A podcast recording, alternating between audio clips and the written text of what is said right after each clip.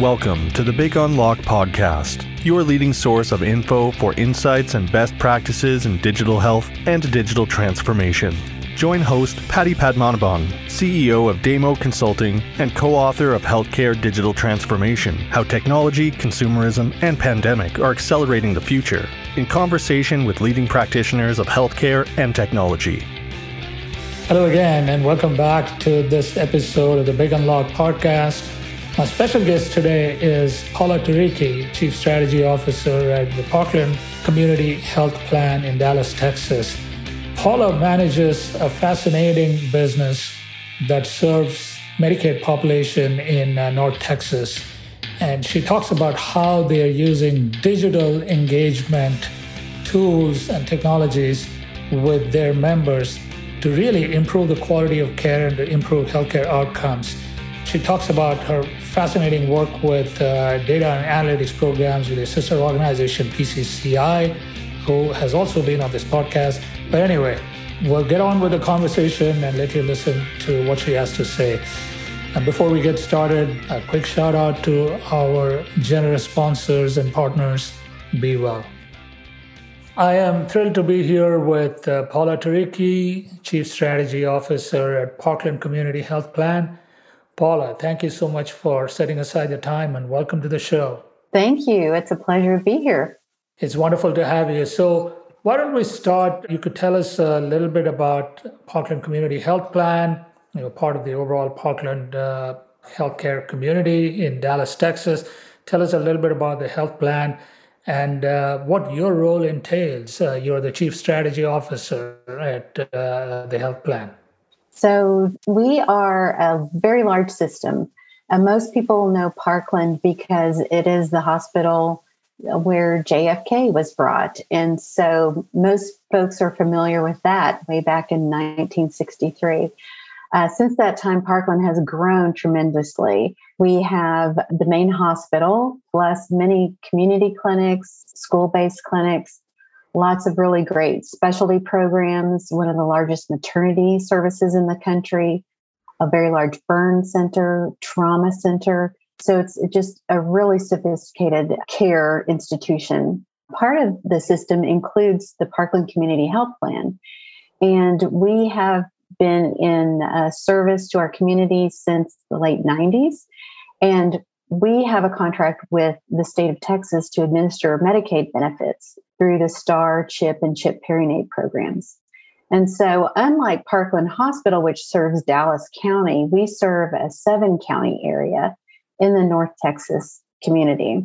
And so, we partner with about 35 hospital systems plus about 6,000 providers in our network to take care of our members. And we have about 220,000 members in the North Texas area.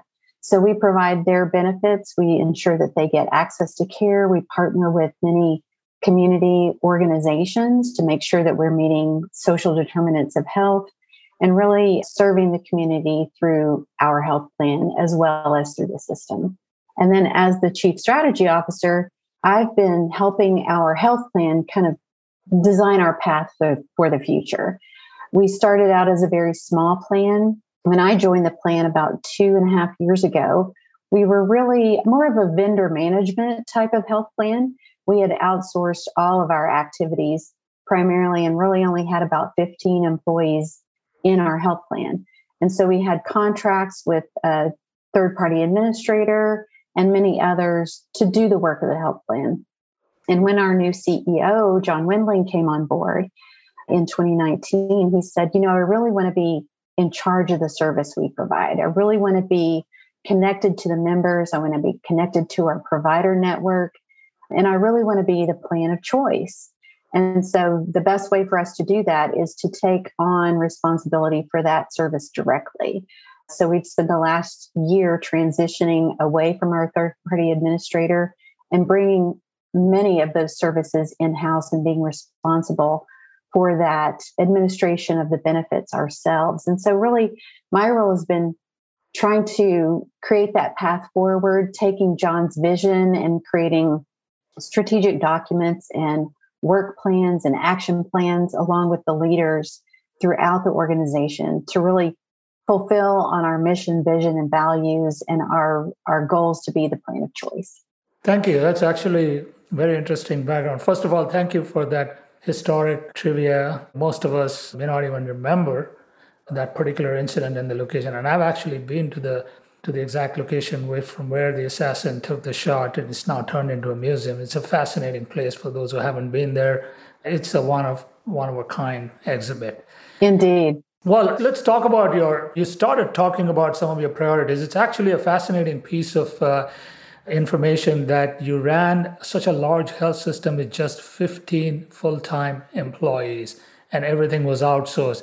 So, is it fair to say, therefore, that you're now trying to reverse that and bring more of it in house and try to have more control over your resources and directly influence the quality of the services that you provide? Is that part of your big mandate? Yes. So, especially for the health plan specifically. So, Parkland, the system, has about 16,000 employees and a huge service. But the health plan was almost a department of the hospital and really not even considered a separate organization. And so we really have tried to mature the health plan as a related, but a different organization with a different set of priorities and a different set of stakeholders. Because certainly, if you're at the hospital, at the center is the patient. And so our focus as a health plan is the member, the provider, and then also our state agencies. Because since our contract is with the state of Texas, we want to make sure that we are following the state's priorities and their strategic mission for the Medicaid programs, STAR, CHIP, CHIP Aid programs. And so, really kind of aligning our priorities with their priorities. And we thought the best way to do that was to really become more responsible and more responsive directly as opposed to indirectly. And so, kind of looking at all of those services that we are responsible for in our contract and determining the best way to do that in the most responsible way. Now, you're serving uh, largely a Medicaid population, low income population. In the last couple years, how have the needs for this population changed, and how has that in turn impacted your own strategic direction and your priorities. And as I understand it, you started down this path of this new strategic focus on insourcing everything and deliver. And of course, the last couple years have been very different. How has this impacted your uh, population's needs and influenced your own strategic choices? The changes that have taken place over the last two years during the global pandemic have been very dramatic we have seen a huge shift and almost an, an immediate shift to digital options, whereas we were very reliant on in person healthcare. And our members were very used to going to the doctor. Our physicians were very used to having patients in their offices. And so this dramatic shift to digital options has been rapid and I think very exciting. I think that everybody's been surprised at the the way folks have embraced it as well. You know, there was always some trepidation, you know, like, oh, I don't think our members will use it. I don't think our patients will use it. But we really have seen this dramatic acceptance of the digital options. We've also seen a lot of social determinants of health, needs for housing, food, different sorts of social services as the pandemic, you know, kind of morphed and changed how people were working, whether they were working or not, whether they had transportation. Now we're seeing a lot of requests for rides um, because gas prices are so high. A lot of folks are calling and saying that you know they can't afford the gas that it takes to get to the doctor or to get to an appointment that they have to fill out their applications or that type of thing. And so they're they're requesting help with transportation a lot more these days. So we're seeing these shifts in the different types of social needs that our members have. And then we're trying to very quickly respond to those to meet their needs and to make it easy for them to access those services. So one thing I must comment is that, uh, and, and it's it's so remarkable that you say uh, that you you made some assumptions about your population uh, about whether they're going to accept digital, and turned out that they were far more accepting of digital options than you thought they were. And this, I hear this consistently when I talk to other healthcare executives. All the assumptions that have been made about whether it's low income or high income, whether it is older population, younger population, those assumptions need to be reviewed very carefully because those assumptions may be wrong. And so that's what it, it seems like is happening. But let's drill into that a little bit. You talked about ride shares and enabling ride shares through mobile apps. What kind of digital enablement have you invested in in response to this to the last couple of years and the emerging demand from your patient? Can you talk to us about a few of the important ones from your Sure. Yeah. One, I think that it has been a great success is using an app called Pyx. And it was originally developed to combat loneliness in an older population. And when we were approached by Pyx and we started to talk with them about their app, we said, well, is it possible that we could kind of change the focus of this for our membership population? Because we serve primarily pregnant women and children. And so my history and my career was spent mostly in the women's and children's arena. And so I said, oftentimes just after delivery, women are somewhat isolated and they may not have the opportunity to interact with, you know, friends and family as much as they normally would or, you know, during their prenatal period. And so, is it possible that we could use your app to combat loneliness in the postpartum period for women? And it turned out to be a really, really great tool. And so, one of the things that we have found is that women will engage with the app in the wee hours. So, you know, between say midnight and 2 a.m. Maybe they're up for a feeding in the middle of the night and they just open their phone and they engage with the app. It is designed to really almost be an engagement tool to offer information to offer resources to you know tell a few jokes you know create a little humor and lightness and so the thing that we found from our members who are using the app is that it really is addressing a need. And some of those needs that have come up even include, say, for example, women who have experienced a pregnancy loss, which is often an overlooked group of women who need assistance. So connecting them with behavioral health services or counseling for their grief. The other thing that we found is that women will engage with the app to find uh, things like food or rides to the doctor. We have also incorporated our value added services into that app. Did you know that we offer uh, home delivered meals for women in our health plan? Have you taken advantage of that value added services? If not, this is how you get it. Did you know that we have rides, or did you know that we could connect you to a resource that can help you with your rent? And so it really has been a great tool that you know folks can use on their own time. We're kind of meeting them where they are and addressing their needs in a really unique way. And it's it's been highly successful. We're really proud of that. And it's a very targeted need for a very targeted population segment. Let's take a quick break, and I'd like to acknowledge our partners and sponsors, Be Well. And if you like this podcast, rate us on whatever favorite podcast platform you're listening on. And if you're interested in listening to the archives, visit us at thebigunlock.com. With that, back to the conversation.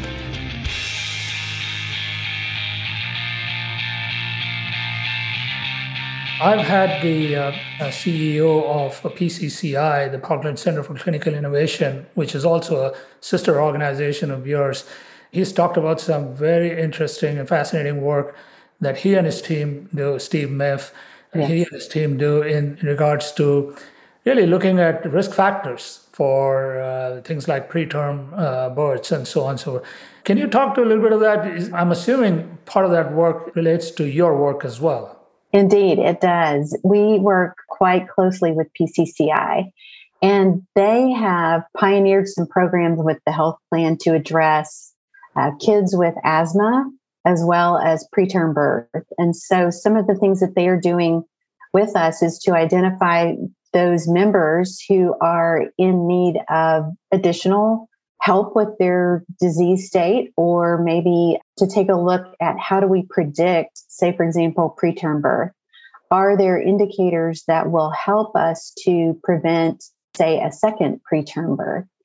And so we have refined our, especially the preterm birth tool over time to say, you know, what have we learned from this iteration? How can we change the algorithm to identify more women who may be at risk? And is there another factor that we can insert into that algorithm to improve our results even more?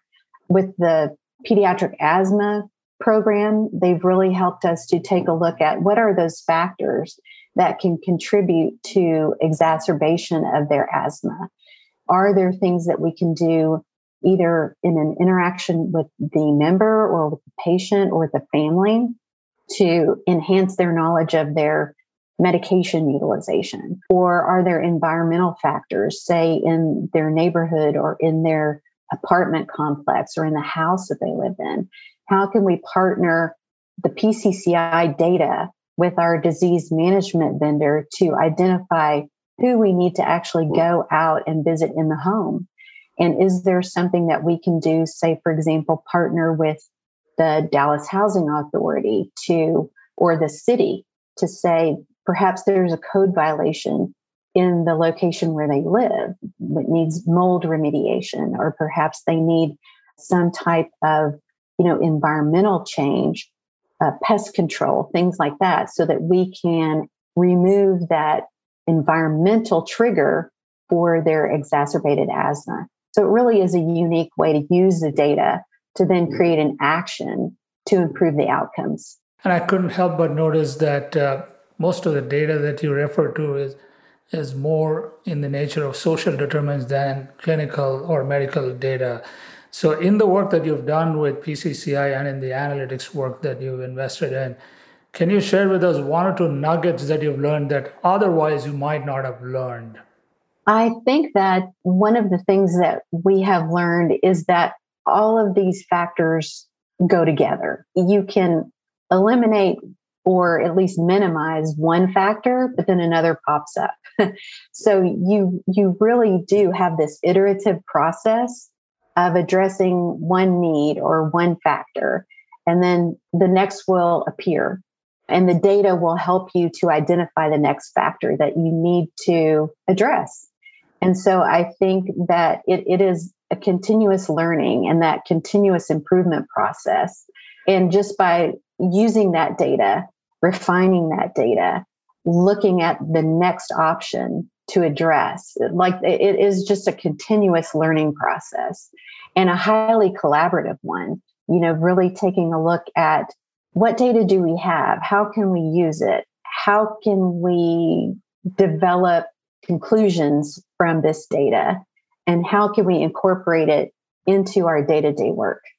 All of this also raises the question who pays for all this? You're investing a lot in technology, you're investing a lot in data and analytics can you talk to us about the economics of all this? Sure. That is one of the things that we struggle with. We are always on the receiving end of, hey, have I got a great idea for you?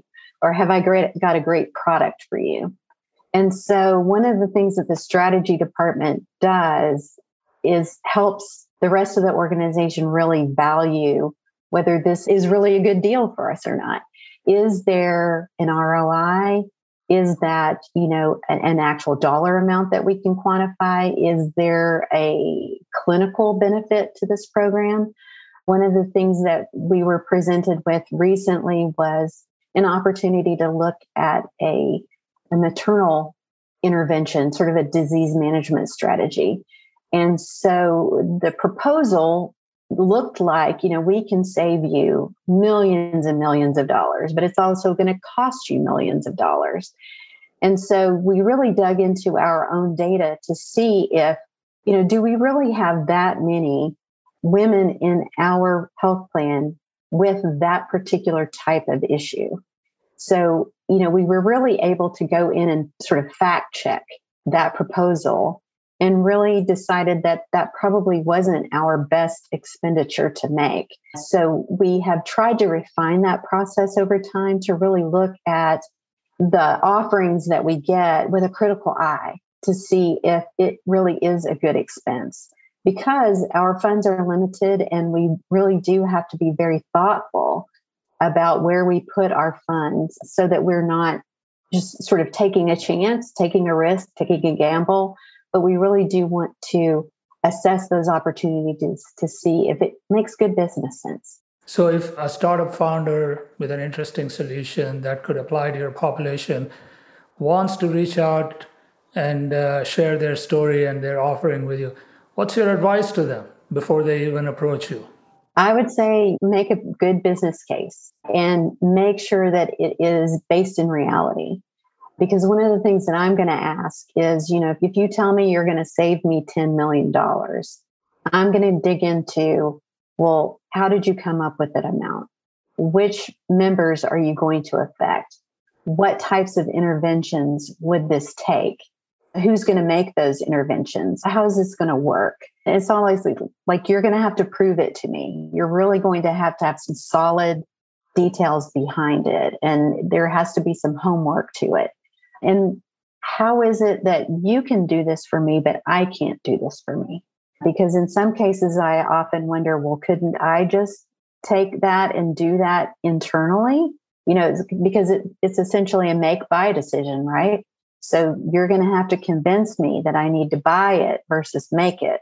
And is there some special sauce that you have that I don't have?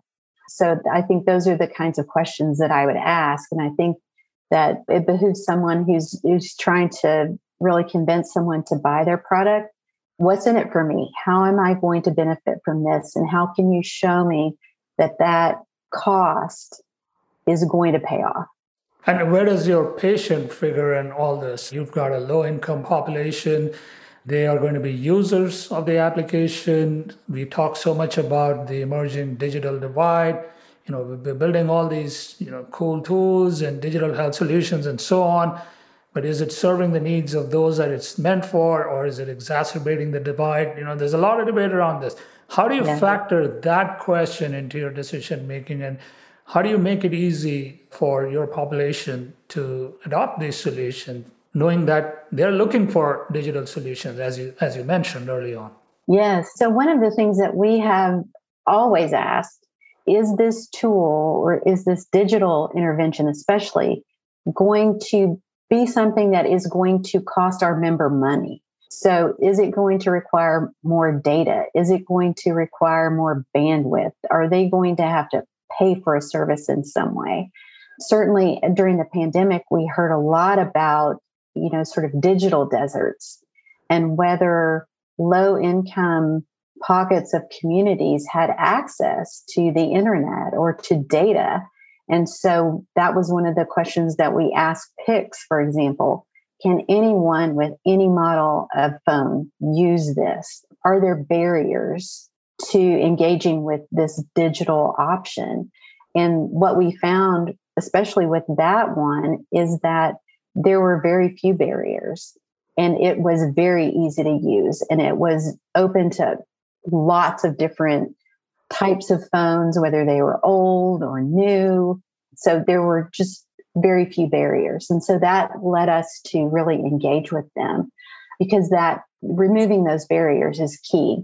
Yeah. And so making uh, these applications and everything data light as much as possible, making them backward compatible with devices, and yes. finally, even subsidizing some of these costs. Uh, I imagine that that is in the mix as well. Do you end up considering all of these options? For instance, do you subsidize some of the costs as well to your patients? One of the things that we do offer as one of our value added services is the Lifeline program. And so we try to encourage our members to take advantage of these federal programs that are available to get access to uh, data, phones, and that type of thing so that they can engage. And then also looking uh, for example, across our provider network. So, for example, some of our pediatric providers already have a digital option. And so, working with them to make sure that you know we connect our members to that information. Parkland as a system uses Epic and we have care everywhere and there are digital ways to engage with our providers they're offering telehealth services. And so we want to make sure that we communicate that to our members to make sure that they understand what's available to them out there. And then how do we get them the tools? Certainly, with our health system, one of the things that we have talked with them about is how to bring sort of telehealth services out to the community in a location where the community gathers. So, rec centers, community centers, FQHCs, different locations out in the community. If they have space and equipment, we can assist them with setting up those digital hubs so that, you know, that that is one way that I would say it's not a direct subsidy, but it is a creation of that access point. So trying to think innovatively and trying to identify those locations where the community gathers so that that they have sort of this automatic and inherent access to it. Fantastic. What a fascinating story. Paula, we're going to have to leave it there today. We're at the end of our time, but it's been such a pleasure speaking with you. And thank you so much for coming on our show and sharing all of your insights. And all the very best to you and your team. Thank you so much for having me. Once again, I'd like to thank our partners BeWell for their sponsorship and their support. We hope you enjoyed this podcast. We invite you to subscribe to our weekly newsletter, The Healthcare Digital Transformation Leader. Write to us at info at thebigunlock.com with your feedback and questions.